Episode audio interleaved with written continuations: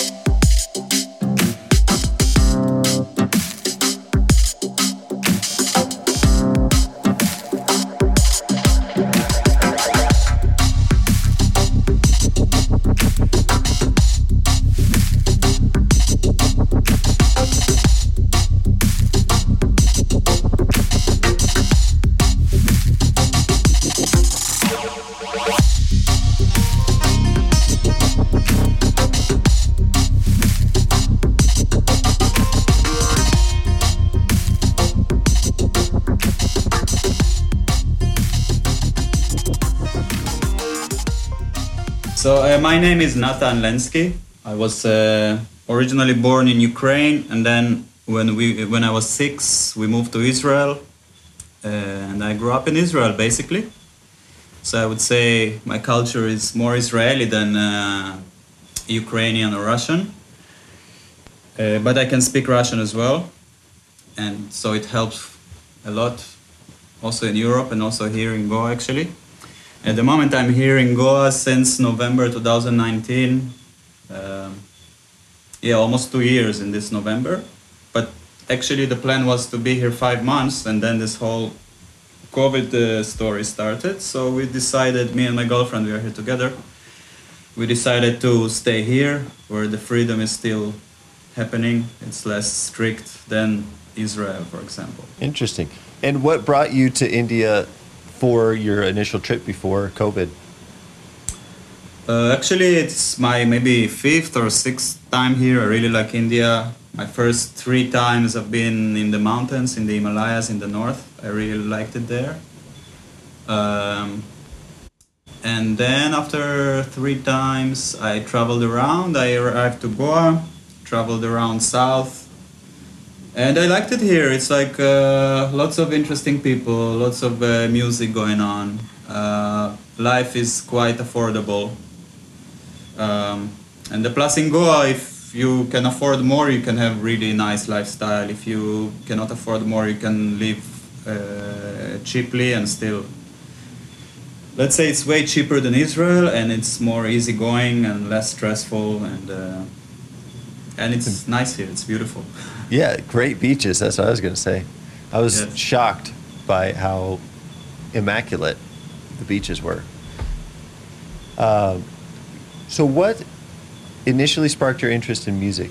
What was your first musical experience? Well, I guess from my home, my father used to collect tapes, and uh, he used to like all his life music. He, plays a bit flute, he plays a bit guitar, so I kind of grew up in a house where music were, was constantly playing in the background. And I think, I don't know, uh, when I was uh, around 12, like sixth grade, I went to this record shop with my mom. I remember in the in the mall, and there was some like a Goa trance playing in the background. And as a kid, I didn't knew nothing about it, but it really attracted my uh, I don't know my ear. And I remember asking the guy who worked there, uh, "Where can I find stuff like like you're playing?" And then he showed me this uh, trance cassette area, and I actually bought this Goa Vibes 3 tape. I still have it at home somewhere. So I was kind of attracted to this electronic sound since a young age. I don't know why. I mean, maybe this is the reason why. That's why I'm doing what I'm doing. But uh, yeah, it, it attracted me since quite a young age, actually. Yeah, so you found Goa House vibes. That was the Well, cassette. no, it was Goa Vibes 3, which was like a trance, Okay. Goa trance cassette with Extreme and some old school Goa artists. That's amazing. That sounds like a, that, a quality cassette to pick up. Yeah, I mean, I still have it. It's a nice, uh, trippy cover. I don't know, for me it was funny. I chose it as a 12 year old kid. I chose this one from any other option in a record shop. But later on, uh, in high school, uh, I met up s- some like friends that were actually playing live instruments and they were proper musicians, and they introduced me to some other styles of music if it's jazz fusion or prog rock and uh, all sorts of things. So it kind of affected my style a lot.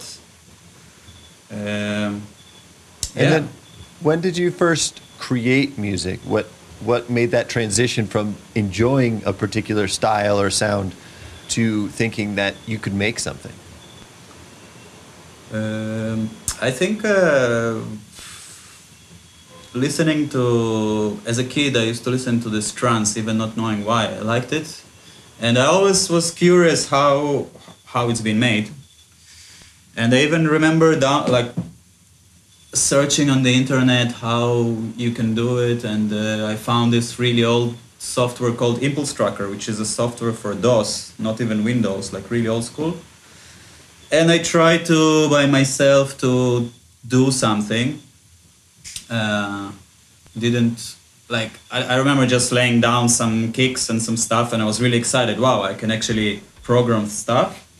And then I met in um, in high school another guy who was using this software, and he had a neighbor who was older than him, and he taught him how to use it properly. So we kind of bonded, and then I uh, learned how to use it in a more uh, proper way. And after all, the whole cycle started from this Impulse Tracker software. I moved to, I think after that was Reason, uh, some Rebirth a bit before, just playing around. Then Reason, then Fruity Loops, then Logic, and um, yeah, and recently Ableton all the last uh, maybe, I don't know, eight years. What is it that attracts you to Ableton out of curiosity from Logic? And do you use those older programs still, or have you now 100% moved to Ableton? No, actually, I used to really like uh, Logic Audio, but then at some point, uh, I don't remember, in the middle of the 2000s, they stopped working with Windows. They started. They worked only with Mac. So all the newer versions of Logic were only for Mac, and I had a PC back then. So at some point, I was tired of my old Logic 5.5. I wanted some new features. So I heard the Ableton is cool, and I downloaded it, and uh, yeah, it's it's quite fun, really. It's way more, let's say, easygoing and straightforward software than others. Um, it has some pluses over other softwares, let's say, and maybe some minuses, but I really enjoy it. It's really it's really nice. Nice. And when you're performing on stage, what is your setup? Do you use Logic on stage? Uh, how do you incorporate your DAW in your equipment? Well, uh, I used to perform. Um, yeah, I work with Ableton on stage, and I build my own interface. So I have uh, some controllers, so I can kind of play different loops and different uh, glitches and do all sorts of live stuff besides mixing the tracks. And I used to bring my synth with me and then run some sequences from the synth and play live uh, with some sounds. But this I haven't done for a while. So at the moment, actually, it's uh, basically Ableton and my controller. But I can do so much from from Ableton live. And in the past four years, I've been playing uh, Bansuri flutes and recording a lot in my tracks. So eventually, I'll do uh, some live uh, flute playing uh, in my Cool. sets as well. But I'm still uh, working on it. Nice. And is that a, a flute behind you over your shoulder? Yeah, Or- there is uh, four flutes here. Every flute is a different scale. This is the traditional Indian uh, bansuri flute, which is like a, a bamboo flute, basically. Nice, nice. And so obviously you play the flute. What other instruments? I would call the computer an instrument, but what other instruments do you play? Um, I mean, I can play a bit percussion. I can play a bit keyboards, but uh, not like properly jam with a band. So I would say with the flute, I can actually play a nice solo and and jam. All the others is just uh, I hear. Um, I think I have a good ear for for for I don't know for scales and stuff. I mean, I know the theory basically, but I wouldn't say I'm a keyboard player. More, let's say, the flute stuff. We we kind of jump forward a little bit, but I want to talk a little bit about an artist that you have mentioned previously who impacted you and ended up uh, kind of bringing you along on one of their tours, and that's Orzik Tentacles. Am I saying that correct? Ozric Tentacles, yes. Yeah. So, how did you first discover their music, and how did they connect with you, and how did you, you know, uh, meet them? Uh, actually, in my I don't know prog rock period, listening lots of progressive rock and uh, stuff like this. Some bands that combine electronic with uh, live instruments, and then just some friends suggested me, "Hey, check out this band. They're like one of the first ones to do it properly. To do they call what they do space rock." which is basically a rock band but lots of synthesizers and lots of layers of sound uh, like really trippy stuff and i really liked it at the time actually around 17 i think was when i really started liking this band and i had so many amazing experiences with their music. Um, so yeah it was probably one of my favorite bands.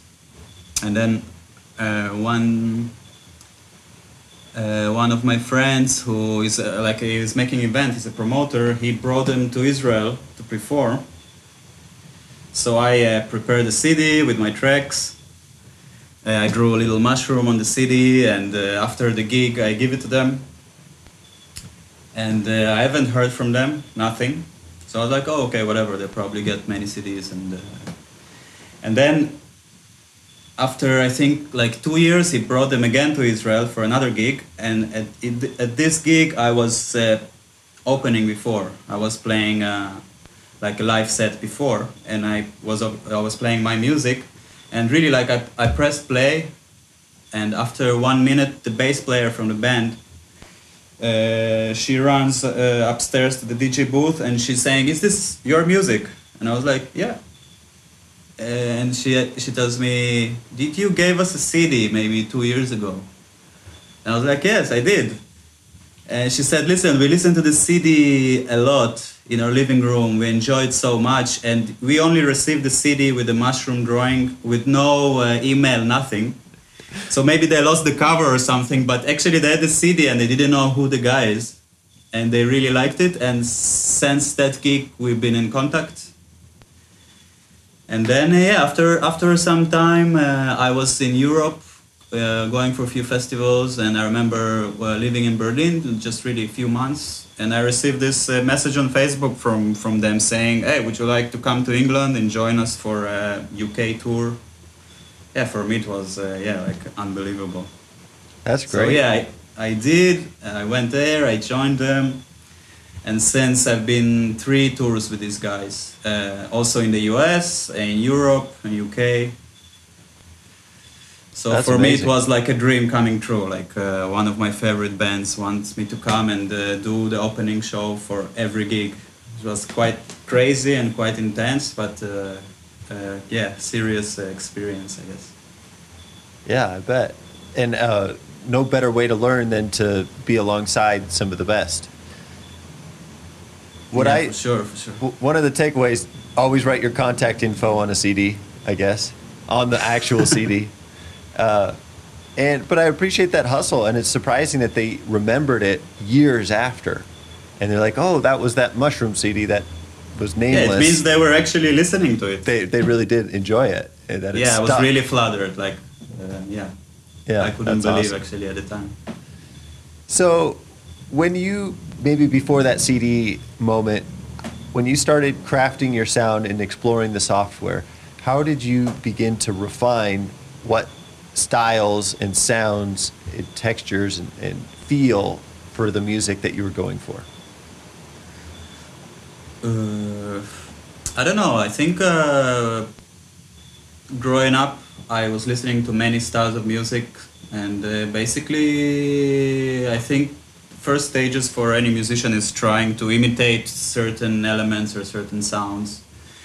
And I mean, as a kid, I couldn't really afford buying this uh, expensive equipment, so I was mainly working with the mouse and shitty speakers, and I was self-teaching myself most of the stuff I know. I mean, I had some friends who showed me some things, but I never went for like a electronic music college or uh, well, like self-taught.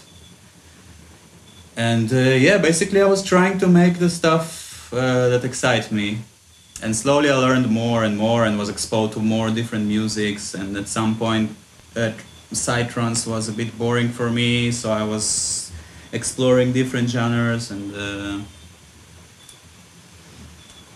yeah, I got where I am somehow, but I think uh, for everyone it's kind of like this, trying to put out whatever they take in before. What are your favorite tools or plugins today on Ableton?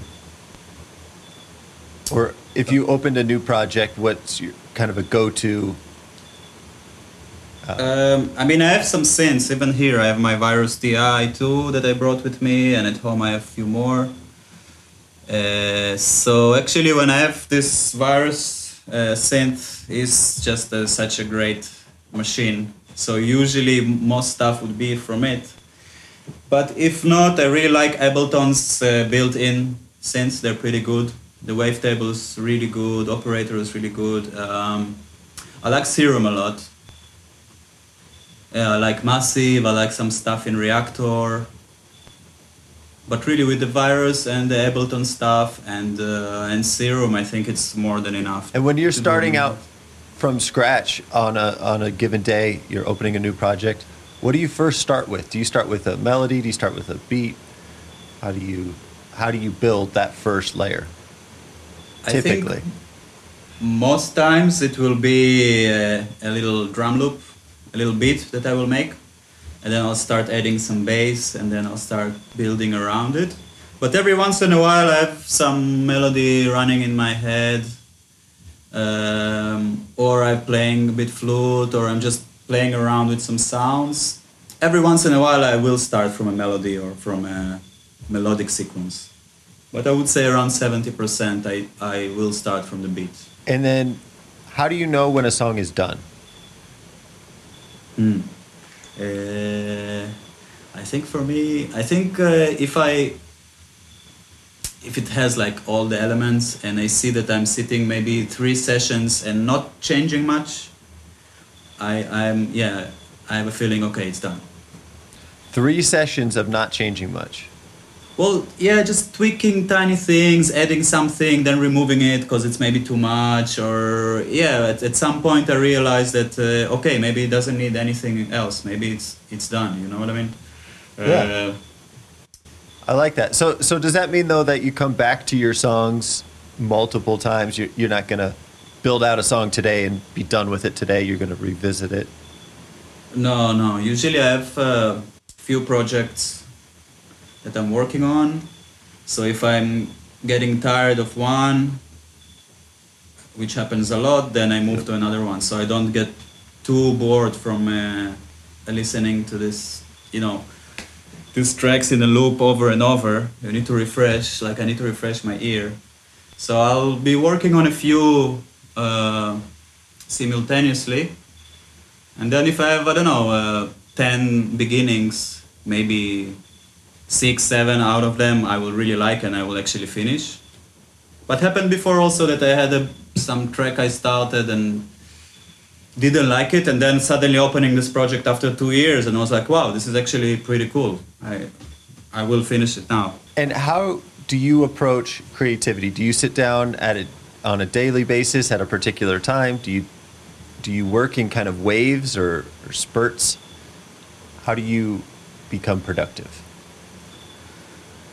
Um, well, actually, like my uh, occupation, what I do, my main income source, uh, I do uh, uh visual art, I do uh, digital art, graphic design, stuff like this. I studied it properly, university, and uh, I used to work for some TV channels doing motion graphics and stuff. And so, what I'm trying to say that I have a lot of screen time. So I might be sitting in front of the screen and drawing something, and then I'll sit in front of the software. So I'll try to find the right balance. So if I have few projects uh, like visual stuff, I might sit few days on that, and then I kind of miss the audio stuff, and, and I go back to the audio stuff. But like you said, I think it comes in waves. Some days, I don't know, the, the connection is really good so I might start something and be really productive in uh, three hours. And some days I might start something and just, I don't know, do some tiny things, three hours, and uh, the end result will be not satisfying. And it, yeah, I think it depends on uh, things that are uh, outside of me, let's say. I guess how do you put yourself in a creative mindset and make sure that you are working on your mind and not taking in, you know, the wrong information and being in a negative state. So, how do you kind of filter things and approach life in a creative way where you're drawing and making music as well? I think it's again, it's about this balance. I don't think uh, this uh, these things you can push. Like you cannot, I cannot force creativity, or I cannot say, okay, today it's gonna be really creative day and I'm gonna I mean I can create a setting before by saying this but sometimes you just cannot push it. Sometimes I might sit a few sessions and it won't be so amazing. Usually when it happens means I need to leave it aside and then maybe not touch production at all for a few days few weeks go have some experiences meet friends hang out. And then I come refreshed and suddenly there is a good drive and then i might sit uh, two weeks straight and just being really productive. So i would like to switch gears to, to your music and talk about a few different tracks. Uh, there's there's a bunch that i'd love to talk about but dancing lights is one of them and that's on your album time seeds.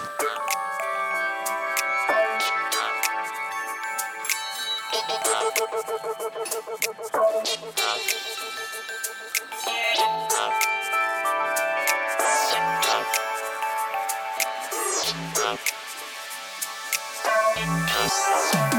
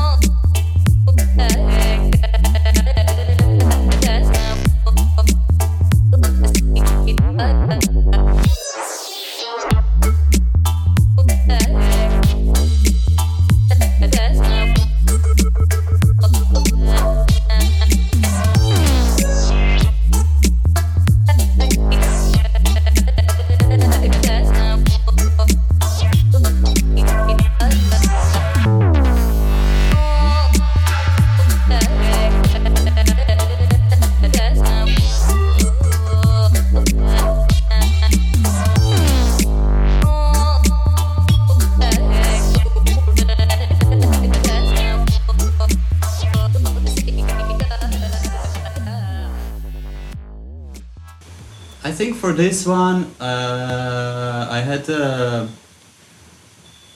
I had some uh, I had some flute session, and there was this little loop that was uh, stuck in my head. I remembered it. Really like this ethnic uh, ethnic little loop, and uh, I tried to just quickly write it down so I won't forget the idea. So just put the notes in and just so for later I can remember it. But I remember in the end it went totally to a different direction than I was planning. Like uh, it started as this like proper ethnic scale and uh, and it ended up being kind of in the middle, a bit funky, a bit ethnic. So yeah. How are you designing like the the beat and the bass? Because it, it's like a really fat sound. And I'm going to be pulling this in for the listener, so the listener hears it as well. But how do you design such sounds that feel unique, that they feel like branded to you somehow?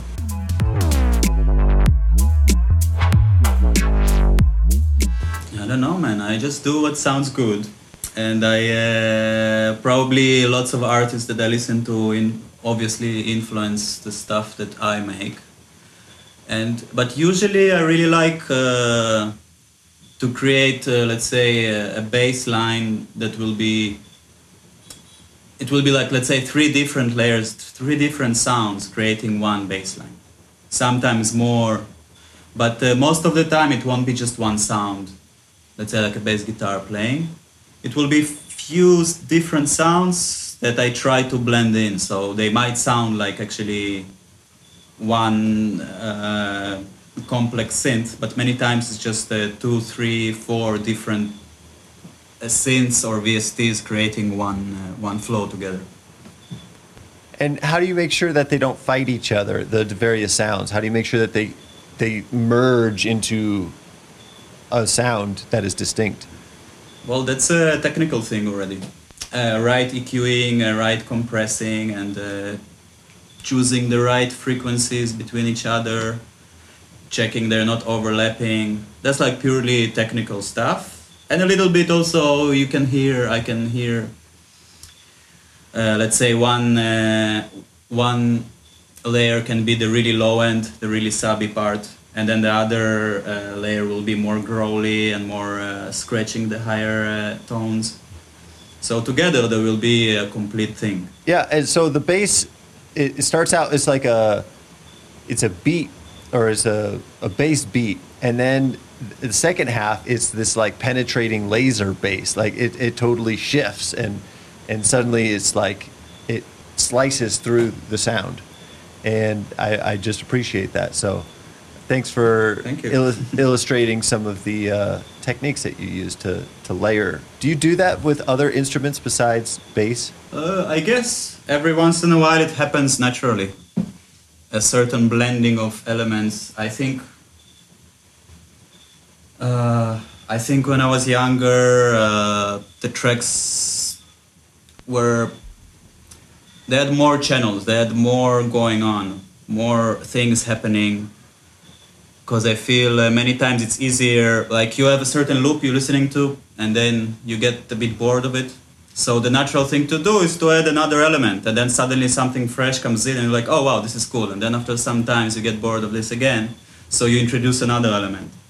And uh, for you, you're so used to this loop, so it sounds fresh. But maybe for an outside listener, it might sound too much. You know what I mean? So uh, I think over the years, my process is kind of not backwards, but I do this uh, adding, adding, adding, adding, but then around 50 or 70 percent of the track, I start removing elements, removing beats that are maybe too much, or uh, too overwhelming, or too messy, and I really try to leave what's necessary, what's necessary, and uh, to bring the focus to a certain element instead of just blasting with lots of sounds and uh, yeah when i do this sometimes you know i might leave exactly a certain arpeggio running in the background with a certain lead and at some point they might connect nicely and uh, if it rings right so i will leave it I, I love the way that you said that. You tell me if I'm misinterpreting or if I'm butchering what you said, but uh, that you're building the track, you're adding things for like seventy percent of the time, and then the last thirty percent of the time you're subtracting. Kind of, yeah. I think. Uh, I think in general, for each track, for me, it's like uh, when you start a track, it's really easy. It's flowing because everything is fresh. So no matter what you add, it, it sounds cool and fresh and nice. And then I think around fifty percent of the track, you kind of I, I reach this point where I get a bit stuck, where I feel okay, there is a breakdown, and now I need to introduce some new element and uh, usually at this moment uh, like it's a critical moment. Or i leave the track or if i find a good uh, let's say third part uh, then i feel okay this track is kind of finished. I have all the elements i have the beginning i have the build up i have some uh, something happening and then i have the ending. Like a movie or a story let's say. I feel like every track need to have all the parts you know the beginning the middle and the ending I feel like many tracks today are, let's say, just the middles, you know. They start, there's a cool beat, a little break, back to almost same beat, three minute track, done. Which is basically made for DJs, for playing live. For you playing. So I feel like many tracks are just the middles of the story. And for me, I try to really have all the parts. Some intro, some build up, and then breakdown, then With that said, looking at your track times, you don't have any any three minute songs or near there. Um, so No, one I of them in uh, particular, yeah, they're definitely longer, eh, which I appreciate. Uh, one of the songs that I wanted to talk about is ten minutes, and it's uh, "Sacred Signs."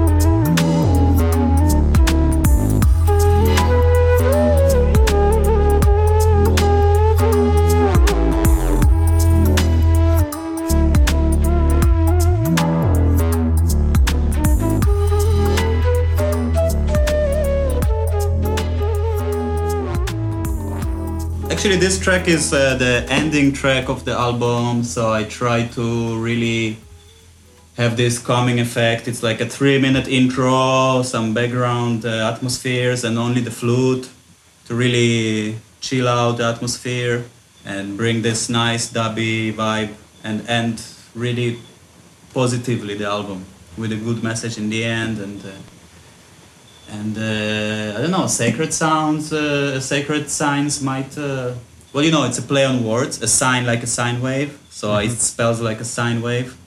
So yeah, it's like uh, I feel that sometimes this is what I'm trying to do, to create these sine waves that will give the listener or me while creating it a certain spiritual experience uh, sacred experience, but you can also say that every sound is is this. You know what I mean? Well, that one also has some awesome uh, drops and that just slice through the textures. And I'm I'm wondering when you are mixing and trying to get the levels right and make sure that there's balance. how do you work with negative space to create like a found um, i'm trying to think of another word other than using space again but uh, how do you work with negative space to create space for sounds to really pop Well, that's a bit like uh, what yeah what we were talking before.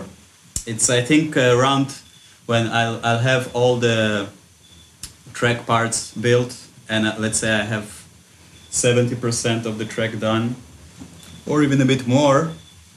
At this point, I usually start to. It's good, let's say, not to listen to the track for a while, for a week or two or a month. I don't know, depends. And then it's much easier when you're coming back to it and you don't remember it so well. It's it's much easier to see. Oh wait, here it's too much. It's a bit too overwhelming. This drop has too many sounds. Maybe I'll try to remove everything and leave only the beat, or or let's say remove the beat and leave only the lead for a few seconds and then bring it on. But I really think this comes over the year. I don't know over the years. I don't know with with experience to really feel what is too much or which element is really good and should have focus. Um, I think it's harder to. I wouldn't say my music is minimal, but I would say it's really hard hard to make a piece of art, if it's even visual or audio, to be minimalistic but really good, and not just minimalistic. Very few can do it. To have I don't know drums, bass, and a lead and it's perfect. You don't need more tricks and stuff in the background. It's just every element complement the other elements in the, in the best way. I don't think I'm there, but I'm slowly feeling that in the last three, like the last two albums, really, that's been the process. Removing more and more elements to clear space for, for the ear to actually notice certain things. Well, it's such a difficult balance between adding or keeping space, not adding elements, but yet having something uh, stand out to to have its own like oomph, for lack of a better term. You're uh, I didn't know that you were into graphic design and drawing. So tell me about your album covers. Did you do those? Yeah, I did all the album covers. Really cool. Uh, If you want to check some art, it's called Mantis Vision Art and Design. Uh, there is some stuff on Instagram, on Facebook, so you can see some stuff I do. And uh, yeah, obviously, I feel like I have to do my own album covers because I don't know. I feel like I have to. And uh, Nice.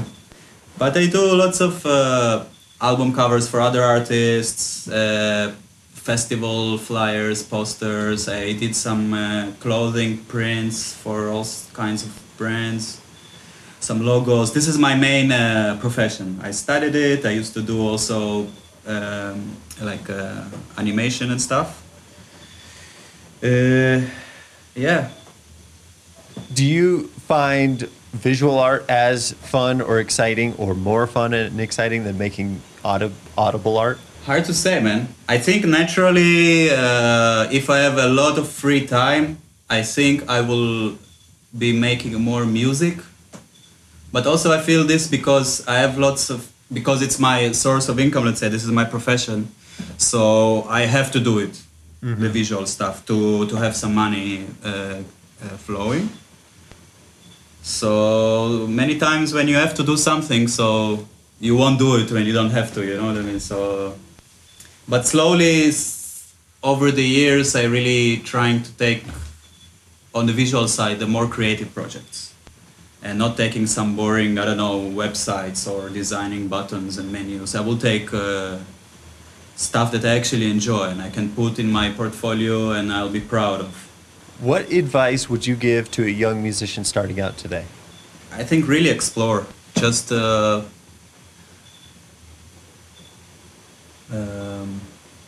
because I think uh, naturally when you start creating things, you try to imitate some other artist. You like a certain artist or a certain genre, and uh, you really try to imitate it or imitate specific sounds. And this is this is really good. You learn a lot like this.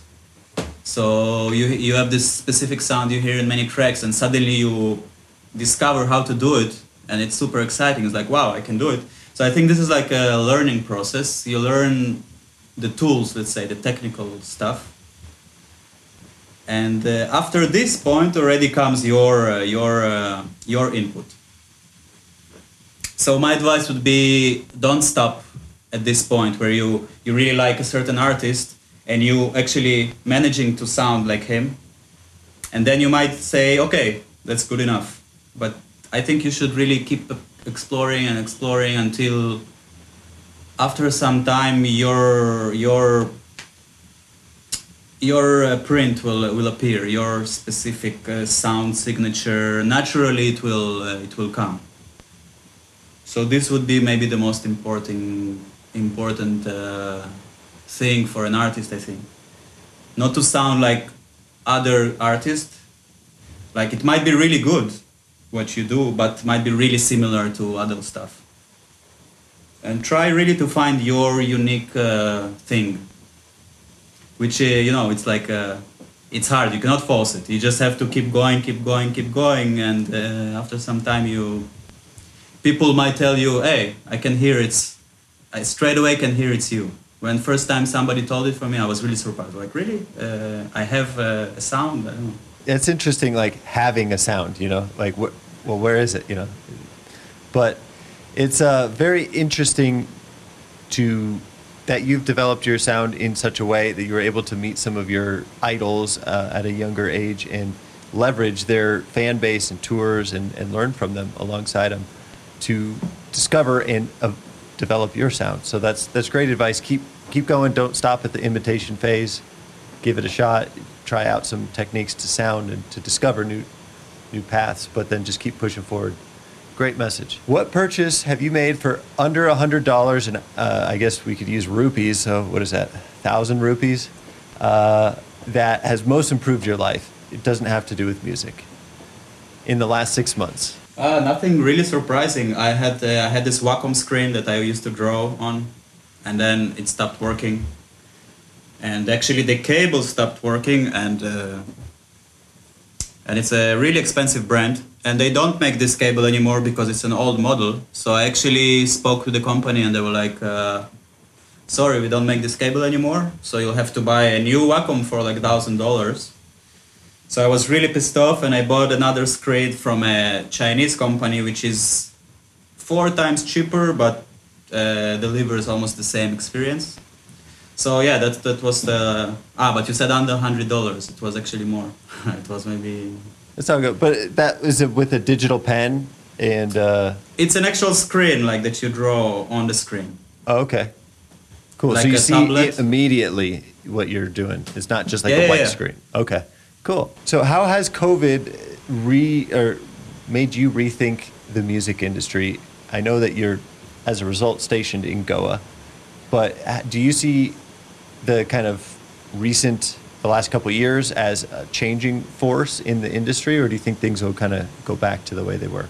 Yeah, it's hard to say at the moment. I see the situation with many friends and musicians and people who would, uh, I don't know, let's say they will do the vaccine only so they can go and do some gigs and not because they like scared from the virus or, you know, they'll do the vaccine because they need some money and they have few gigs in Europe and they have to fly and they cannot. So it definitely uh, impacts the, the industry but I think for more mainstream genres, like I don't know, like uh, let's say psytrance, many of these artists they really rely on gigs. So if they have a new album, they want to do uh, album la- launch in a festival, and uh, it will give them straight away many gigs. So many releases were missed because of this, but I feel in the more uh, alternative genres like uh, what I do or like uh, I think there were lots of uh, pretty cool releases in this time because basically artists uh, musicians are stuck at home in their studios so if you're not wasting your time on worrying and being too anxious you sit and you make music so I think there was a big uh, explosion of some of uh, releases And have you been performing online, or have you changed your approach to gatherings? I don't, I don't know if India has any restriction, or in Goa, with uh, playing shows locally, but have you changed your format to be more online centric? Uh, not really. There was few when I released the album. So the guys from Merkaba they said record a live set, and I felt like I wanted to be something special, new, and not just me standing with the laptop uh, in a nice view, and uh, which is also it's it's enough. No, it's not like it's not good, but I I wanted to bring something new to the table, maybe do the flute thing, but still it didn't happen. Uh, but it will, it will come. But besides this, I recorded few sets for Radio Zora and for uh, some uh, some live stream from uh, this label called The Rust Music from New York. If you heard of them, they No, have some no, no. cool stuff. So yeah, I had few few sets for like uh, streaming uh, events. But to be honest, uh, at some point there were so many of these online events or online festivals, let's say, and I was a bit angry because it was like uh, I felt like many artists shouldn't give this. They should say no. If you want a festival and you want to hear me live, make a real event. I mean, in this way, you're kind of satisfying uh, people, but also you contributing to this situation to continue if all the art industry, all the musicians, all the movie uh, directors, all the series, all the radio show will say no, we're gonna stop now. I think the situation will resolve much faster because like you need to have some entertainment of some sort. But uh, yeah, it's just what I was thinking at the time. Yeah, fair. And I, I wonder, do you think that the music industry is going to shift in like VR is going to be, or AR is going to become aspect of a live experience? Yeah, it definitely. I feel it definitely will. It's already was happening, like a virtual Burning Man and all this stuff. All these uh, ideas came first in this uh, two years, I guess. So maybe Yeah. it's like a natural part of this evolution. So people think, okay, how we can still connect, uh, being locked in our houses, which is kind of sad, but uh, maybe it's a cool thing to have this option as well. Hey, well, th- for selfishly, it would be great to catch a set of yours in Goa when I'm, you know, right here, so I don't have to buy a plane ticket. But um, I, I know what you mean. There's something unique and special about a live experience in person with other people dancing, and you know, feeling like literally feeling the music and the vibrations from the huge speakers, and it's different than with headphones or earbuds or cell phone. You know, it's just not it's not the same experience. But it is interesting seeing technology shape the industry, and music has been pushing technology forward too, with like Napster and stuff. They they totally reinvented it, and music seems to be at the edge of uh, technology. So, No, definitely. curious especially electronic music. Especially Oh, yeah. electronic music. No, I'm Definitely. totally up for technology. I like technology, and I think this is really cool thing. But oh, like I don't know, you need to find the right balance. I'm a bit scared that people might get you know too lazy and they just stay at home and uh, have their festival uh, in their VR set and getting fat and uh, lazy and uh, you know. I, what I, I need think to there was now. a Disney wasn't there, wasn't there a Disney movie or, or some sort of movie about that? Yeah, yeah, there was. Uh, I, forget forgot what it was. called. Where they're all on these floating thingies and they're all fat. on, on like drinks. lazy boy chairs that float. Yeah, and they have VR. Yeah. Anyways, yeah, good, good, good warning. Hopefully, we don't become that. But, um, but yeah, it is, it is fascinating. But it is cool, as you say, if you can actually, you're somewhere and you're not able to go to a festival tour in Europe, you can actually log in and see lots of uh, like live sets that you won't be able to get anywhere else just by going into this virtual space. Yeah. So I think it naturally will happen. It's like it, it's already happening. Yeah, yeah. I think it's just sped it up. You know, the the fact that we're all kind of stuck, and now that companies have to, big Fortune 500 companies have to work remotely. They have to figure out all this remote technology.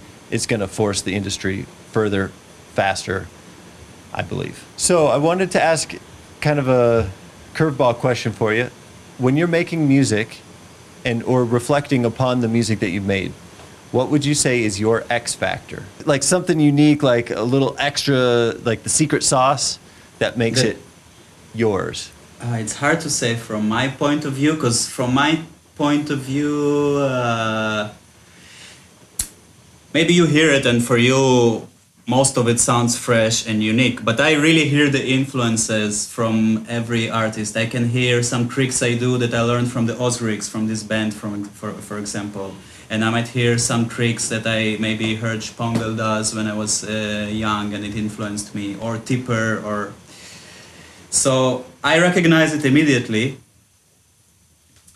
So I would say it's actually the blend of all, all these elements creates something fresh and unique. But for me to say about my music, it's harder. Maybe someone else that really likes my stuff, he will say, "Ah, no, he what he always have this thing that I may be missing." You know, like I cannot point a finger at. Um, I guess uh, another way of of thinking about the X factor, because this is the first time I've asked this question, so I need to make it a little bit more clear. And, and that is, like, what is it that you put into the music that gives you maybe an unfair advantage, or what is like your background, maybe as a visual artist, your X factor could be your album artwork, or you know something that is kind of uniquely you that other musicians don't have because they're not you. Again hard for me to speak about uh, my own stuff but uh, i have uh, first of all i'm not uh, i spoke with few producers and a few friends who make uh, really awesome music and i just was curious how they produce what's their approach and i know many of them let's say they visualize a dance floor and when they make a track their aim is to make people dance and the whole production process is aimed to bring the right drop in the right time to make people jump to feel to have a good dance floor. So it affects their whole process you know what i mean? Like every track supposed to do that and this is kind of guiding you through the whole process. And uh, i try not to have it. I try really just enjoy. For sure some tracks i also want people to dance in my sets obviously but uh, I don't have this as a guiding thing. I just some track can be really slow, dubby tune. Some will be a more breaky with some little drum and bass beats in between. So I don't have a, a specific like one style. I enjoy many things, and uh, maybe you can hear it in the album. One track will be more uh, hip hoppy, groovy. One track will be more dubby and spaced out.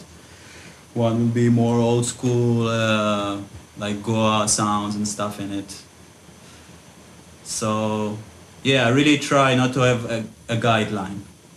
Or even some artists uh, that I spoke with, like before starting an album, they have a whole vision. Like, I want this to be a healing thingy and it should be like shamanic and very deep with lots of natural touches. They kind of envision it before they uh, start working and I never have this uh, what I imagine now I'm gonna make. I just start making and it happens on its own. Plus, one more thing I really want to say that uh, one time uh, there's one sentence that really stuck in my head that Ed told me. That's the main guy from the Ozrics. That's he's the guitar player and he's the the mastermind behind the band, let's say. And uh, one time sitting with him, he told me. Uh, I don't remember the exact words, but he said that like to make uh, to make something bad or evil or uh, like um, aggressive, like let's say if there is a dark and a light side in life, so to take things to the darker side, it's very easy. You will choose some minor progression and uh, and it's automatically working. You take a minor scale, you put some distortion, and it's there. You're having this aggressive uh, feeling. But on the other side, to make something completely blissful and beautiful and healing without being cheesy, not just some happy, very happy melody. So he said this is much, much harder to make somebody really bliss out and space out just from the sounds you're creating. Without being cheesy is a much harder task, and I really think I'm trying to provide this experience to actually, yeah, make people feel better and uh, in hard moments and just feel good and not just, you know, blessed and uh, yeah. Well said. So outside of music, outside of visual art, what are you into? What are you what gets you excited? What gets a smile on your face? Uh, I like traveling. Been traveling a lot, doing some trekking. Been in many countries over the years. Um, but yeah, I mean, mostly music, art, uh, cinema. Uh, yeah, all these things. I don't know. I like also creating things. Also, I like cooking sometimes. Uh, like I don't know to create things from nothing. I think it's uh, it's like uh, magic. Yeah, no kidding. Definitely. So, for anybody listening out there who doesn't already know you, what are the best links and platforms to connect with you on?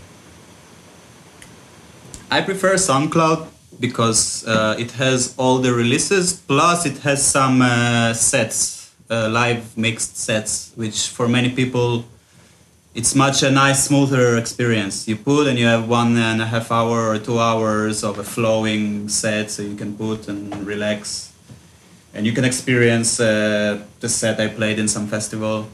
So I think this is the plus that SoundCloud might have uh, over Spotify, let's say, or. Uh, so I would suggest SoundCloud because it just has more of these live sets. Uh, although Spotify has a bit better sound quality, so I don't know, depends. And if somebody wanted to, to reach out to you personally, do you have a channel that is a good, appropriate place for somebody to reach out? That'd be like Instagram or SoundCloud? Or, I think Facebook will be the easiest. I mean, I have my email. You can connect me, contact me through Bandcamp, for example. If you go to my Bandcamp, you can straight away send a message, and I can see it. Cool. Uh, Cool. So, but I think Facebook is the quickest one. You just send a message, and I see it, and I can respond. But also SoundCloud is. I think most of these platforms made it really easy. In SoundCloud, you can comment or send the direct message. Usually, I answer all this stuff, and uh, yeah. Great. Well, the last question is for you. It's open ended. Is there anything else that you would like to share? I feel like uh, it's something about uh, the COVID situation and where the world is at the moment. But I'm so tired talking about this stuff. It's like I really try to avoid this as much as I can and be focusing on creating. But uh, I think it's like a critical point now, and I think people should really be careful uh, who they trust, what information they trust, and uh, what, what are the interests behind the information that they get. If it's actually uh, thinking of you, or I don't know. I think it's a people should uh, really think about their f- rights and their freedom because for me it looks like it's being uh, taken in a very clever way. They're building it up slowly, so you won't even notice it happened. And I feel it's a bit dangerous situation. Although I'm very positive that many people, as long as it keeps going, many people are seeing it and seeing that something is uh, not right here. So, so yeah, I think uh, now is good time to think about your life because you might be stuck at home and not working and you have this time so instead of actually worrying about what will be or what they say in the news broadcast or whatever actually think about the life you had before and do you want it to go back to how it was or what would you like to have after this phase but uh, really think and not just give in to any i don't know scaring tactics that's uh, yeah, it's a bit scary for me. I mean, uh, as long as I start, yeah, I mean, you know, you know what I'm talking about. It's been going for two years now, and uh, uh, some crazy stuff. Yeah, it's it's definitely been a very interesting two years, and being in Goa sounds like an amazing place to be for the last two years, where you get the, the beauty of the, the ocean, the sunsets, and it it just seems like the right place to be. So I think that you landed the right place at the right time, and I appreciate your your message about thinking critically for yourself and not just taking in all information with without considering the intent or the person behind it.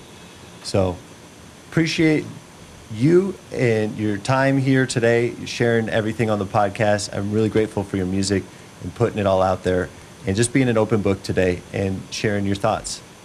So thank you. Thanks a lot, brother. It was a big pleasure. Thanks for having me, man.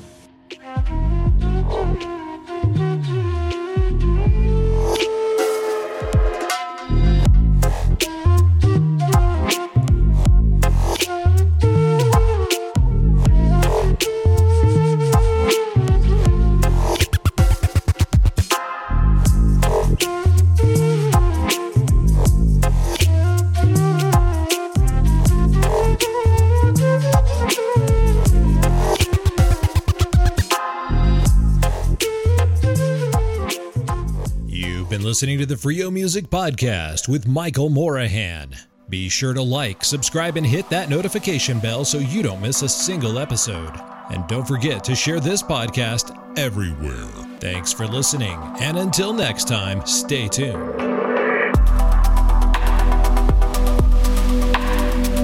Freio music, Freio music, music, you are listening to Freio Music.